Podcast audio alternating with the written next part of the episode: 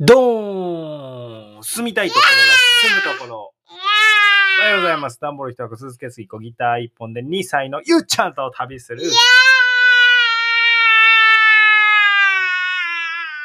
鳥山よしきです。上ね。今回のテーマは、えー、情報発信、あ、音声配信の最高なところというテーマでお話ししたいと思います。音声配信の最高なところ。はい。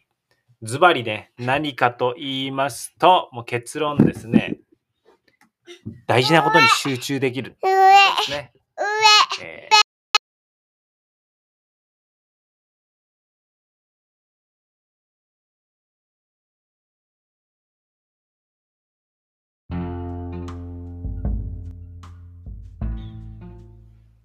すみません。ちょっとゆっちゃんがですね、上、上、上ということで、マイクをね、上に置こうとしたら、マイクの接続がブチ切れるということで止まってしまいましたけど、改めまして、鳥山よしきです。今日はですね、音声配信の、まあ、一番のメリットですね。冒頭でね、最高なところっていう、えーコピーライティングのおミソも何にもない言い方しちゃったんですけども、音声配信の最高なところ、まあ、音声配信の一番のメリットということで、僕が感じるメリットですね、お伝えします。それズバリ何かっていうと、雑情報に触れずに発信できる。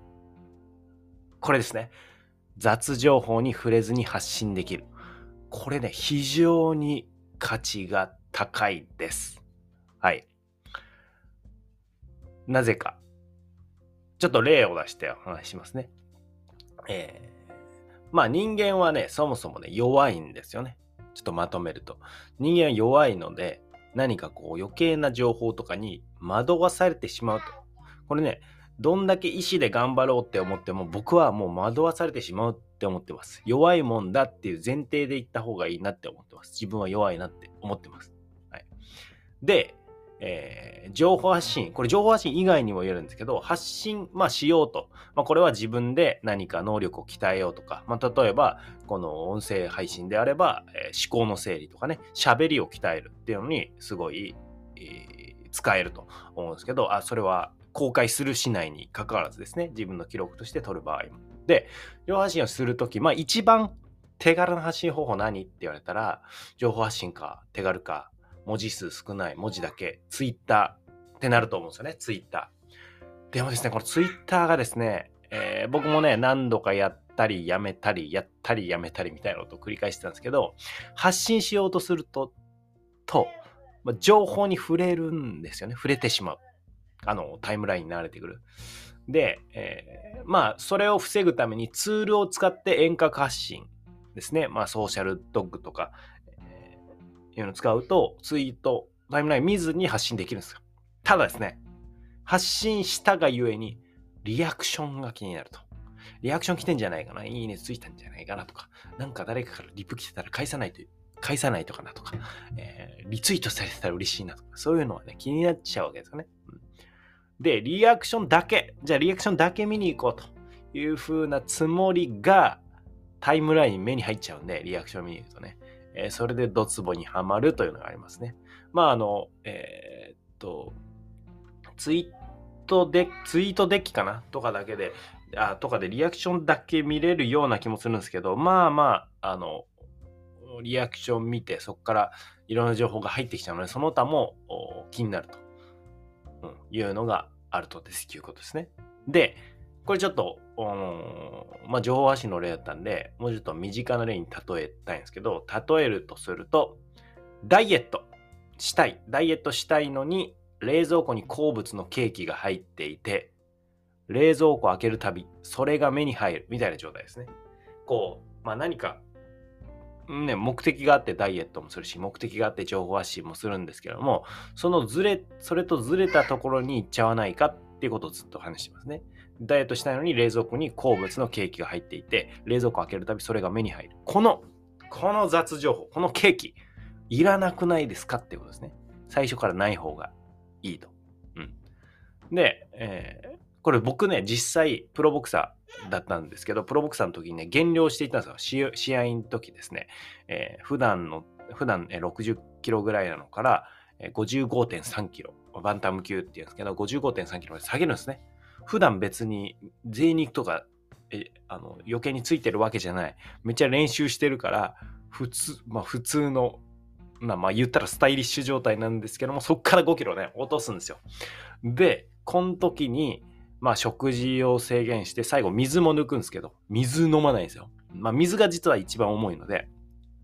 水が抜けるために、えー、塩を抜いて、塩分を抜いていくと、塩分とともに、えー、塩が蓄えられるんですよ、体の中で。だから塩分抜くと、えー、水も抜けて、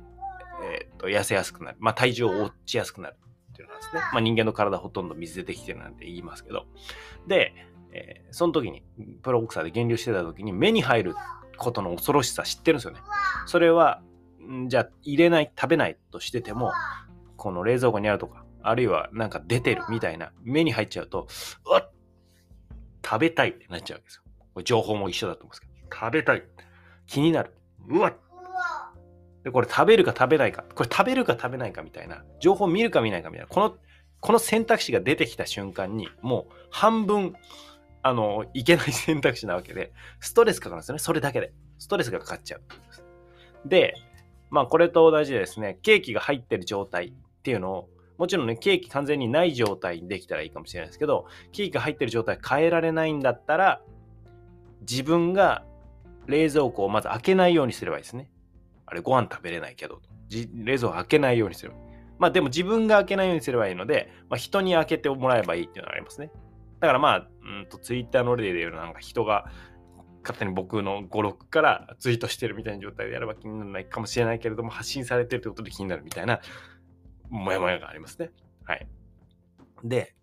冷蔵庫開けないようにすればいいんですけども、いっそのこと、いっそのことですよ。冷蔵庫ごと手放してしまったらよくないですか？あの、ケーキが入っちゃっているならっていう前提ですね。ケーキ抜けばいいっていうのがごもっともなんですけど、そういうケーキとか雑情が入ってるっていう前提だとすると、いやもうその冷蔵庫を手放してしまう。はい。僕ね、実際、冷蔵庫手放したことがあります。これかなり珍しいと思うんですけど、冷蔵庫手放しましたね。東京に住んでた頃。東京なので、もう季節ありますよ。で、多分秋の終わりぐらいに、えー、手放したんで、えー、その冬はですね、冷蔵庫なしで過ごしました。なんか、え何それありえないって、まあ思う人大半だと思うんですけど、僕やってみなきゃわかんないと思ってるので、やってみるし、やめてみるっていう感じですね。手放して、いや違うなと、これはちょっと困るぞとなったら、また戻せばいいじゃないですか。その時はより自分に適した、むしろより魅力的な冷蔵庫を手に入れればいいと思っているので、手放せんじゃないかなって思ったらやってみる。で、やってみたんですね。で、冬ね、過ごせました。冬めっちゃ寒いですね、東京の冬。あの僕今、あの移動生活してるんで、現在はもう沖縄にね、冬のなんかダウンとかはね、あの自分からも手放して持ってないんですけど、東京の冬マジで寒いですよね。まあ、これから冬来ますけど。で、その時はベランダに出しておくと、もう全然十分ですね。ばあの場合によっては凍るぐらいのレベルで寒くなりますから、それは 段ボールに入れて、えー、凍らないようにとかしてたんですけど、はい。だから手放してみたんですね。で、ただ、これでどうだったかっていうと、結局ですね、まあ、春が来て、夏が来ると暑くなってくるとね、さすがに外でも保存できないし、悪くなっちゃう。家の中に置いても保存が効かない。保存が効かないってなると、まあ、ちょこちょこ、えー、まあ僕、うちはあの無農薬の野菜とかだったね、基本宅配なんですけど、でもちょこちょこね、えー、買ったりとか長い期間持たないので、結局ね、冷蔵庫は必要だなと。冷蔵庫必要だっていうことをしっかり認識して、まあ、東京の夏、秋、あ春、夏、秋ですね。うん、なので、えー、小さな、さあ必要最低限のサイズの冷蔵庫に変えたんですね。もうケーキの入る余地なしの冷蔵庫です。で、えー、このね、僕にとってケーキの入る余地がない冷蔵庫、すなわち雑情報がない発信媒体が音声配信です。例えたことで分かりやすかったか分かりにくかったかちょっともうわけわかんなくなってるんですけど、はい、えー、これですね。まあ、じゃあ雑情報入ってると、うん、それが目に入って余計なストレスがかかっちゃうので、えー、雑情報はない状態にするとということで僕は冷蔵庫手放したお話をしました。はい。で、音声配信だとですね、まあ配信して一人で、なんていうんですかね、別にこの話してる時も、まあ自分が話したいことだったら箇条書きでとかメモ書いて、えー、置くくらいだし、発信した、発信する、発信する作業の時にも別に他の、まあ基本的に音声って中身じゃないですか。再生しなければその中身って流れないので、うん。あと配信っていう画面に何にもこう配信の情報しかないので、はい。えー、特にアンカー。まあスタンド FM やるにしても、スタンド FM はね、ちょっとだけ、まあ、ちょっと SNS 要素があるっていうかコメントを来たりとか、まあ、いいね的なことがあるので、まあ、そこはスタンド FM で発信する場合は、えー、そこのコメントのやり取りってありますけど、でもそれにしても、その、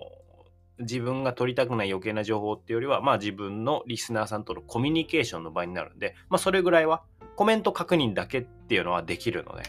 まあコメント確認ちょっとしづらいんですけどね、スタンド FM 現状では。あの、いいねとか、ぐちゃーと、いいねとかフォローとかと通知でまとまっちゃってる。うん。しかも、あの、しかもコメント見ようと思ってコメントタップすると、その放送があの再生される状態になって、再生されて、しかもコメント、そのコメント欄タップしないとコメントが見れないので、長いコメントの時とか、短いのは通知画面で見れるんですけど、長いコメントの時は、あの、コメントタップして放送が流れ始めて、そこのコメントタップして、で、コメント見に行くみたいなしないといけないので、ちょっと手間あるんですけれども、はい。まあ、でも雑情報に触れないという意味では、すごいかなと。特にもう、あの、アンカー使って、ポッドキャストだけの発信にする場合は、えー、もう、全然、なんかもう一人の世界。まあ、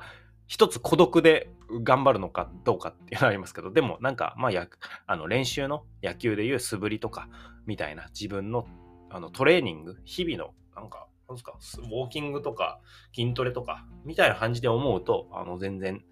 あの自分のためになるものとして続くかなと思います。まあ誰、うんまあ、誰かのためも大事だし、でも誰かのためだけになんか自分が苦しくなってもしょうがないので、自分のために、えー、やりつつ、人、何か人の役に、人の役に立てればいいってどこがましいけど、まあなんか、ね、いいな、いいなって思ってもらえると いいですよね。ということで、発信の練習にもね、思考の整理や喋りを鍛えるのにも、音声配信が非常におすすめですという、僕が思う音声配信の一番のメリット、最高なところ、えー、すなわち、えー、雑情報に触れずに発信できるということで、えー、僕はまあちょっと、SN、SNS とね、上手に付き合わない、付き合うことと、あ付き合わないと、多分、人生の質って下がるんじゃないかなって。あの、あの有名なね、アップルのスティーブ・ジョブズとかも子供に、えー、触れさせないとか、あビル・ゲイツだったかな。小さい頃にはそういうデジタル媒体に触れさせないとかっていうのありますから、その悪影響、そのまあ、ちょっとここ深掘りするとあれですけど、まあアプリとかって、なんですかね、依存するように作ってるんですよね、作ってる人が。だってその方が使ってもらうじゃないですか。なので、あのパチンコとか、あのギャンブルの要素が入ってる。つまり、えー、見て通知がない。たまに通知があっていいことがあるみたいなのってギャンブルというじゃないですか。で、いいことない、いいことない、たまにあるみたいなのって一番ハマっちゃうんですよね、人間は。うん。だからまあそういう要素で、あの通知のピコンが来てるかなとか、来てたら何かなとかって、もうそこでそっちに心がとらわれちゃって、まあ今目の前に集中できないというのがあるので、うん、そこに、えー、惑わされないっていうのは大事かなと思いました。思ってます。はい。ということで、僕が考える音声配信の一番のメリットということで、雑情報が入らない音声配信、思考の整理や喋りを鍛えるのにも最高ですねと。で、喋り、思考整理して、喋り鍛えられると、これが何にも応用するんですね。まあ、日常でも人間関係にも応用するし、営業の能力にも応用するし、じゃあ動画コンテンツを自分で作ろうってなった時も喋り、有効なので、えー、と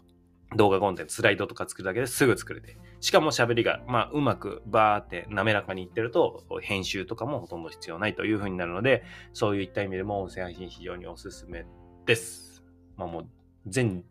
えー、全ての人に おすすめしますということで、えー、以上、鳥山よしきでした。Thank you for listening. You made my day. Yay!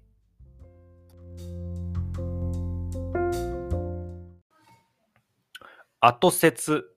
ちょっと僕の生徒の話をちょっとだけします。うん、その雑情報の話ですね。まあ、受験生徒、えー、高3生の生徒で、僕長らくね、英語を教えるっていう仕事12年間やってて、そのうち7年間学校で教えてたんですけど、高3生の生徒が、あの、まあ、自分は、その勉強ね、なかなか単語を覚えられないとか集中できないとかって悩んでたんですけど、あのまあ、集中をね、削ぐものを、とりあえず排除しましょうっていう話になって、その、まあ、彼女は、スマホのね、アプリをね、ほぼ全部消したんですね。アプリは全部消したって言ったら、LINE まで消したって言ってたんで、もうアプリない状態ですね。電話とかしかできないんじゃないかな。っていう状態までして、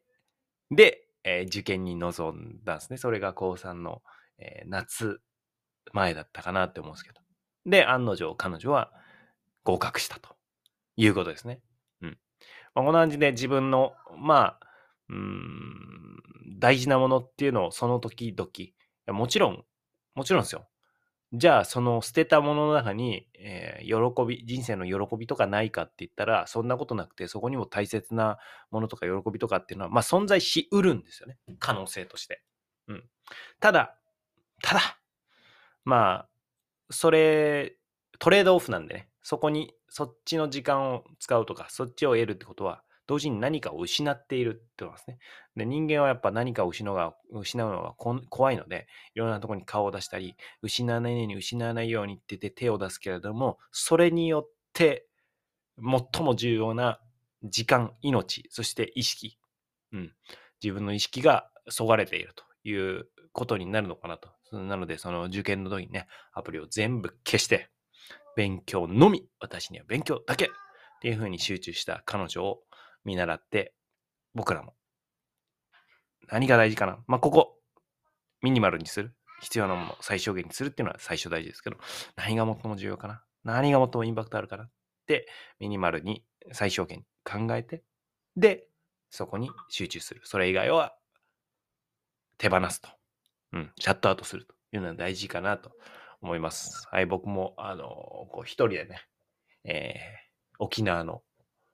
ある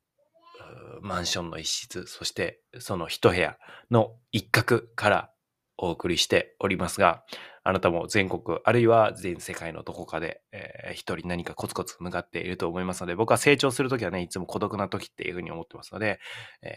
ー、何か頑張ることがある方は、それに集中してガツンと成長していきましょう。ではでは。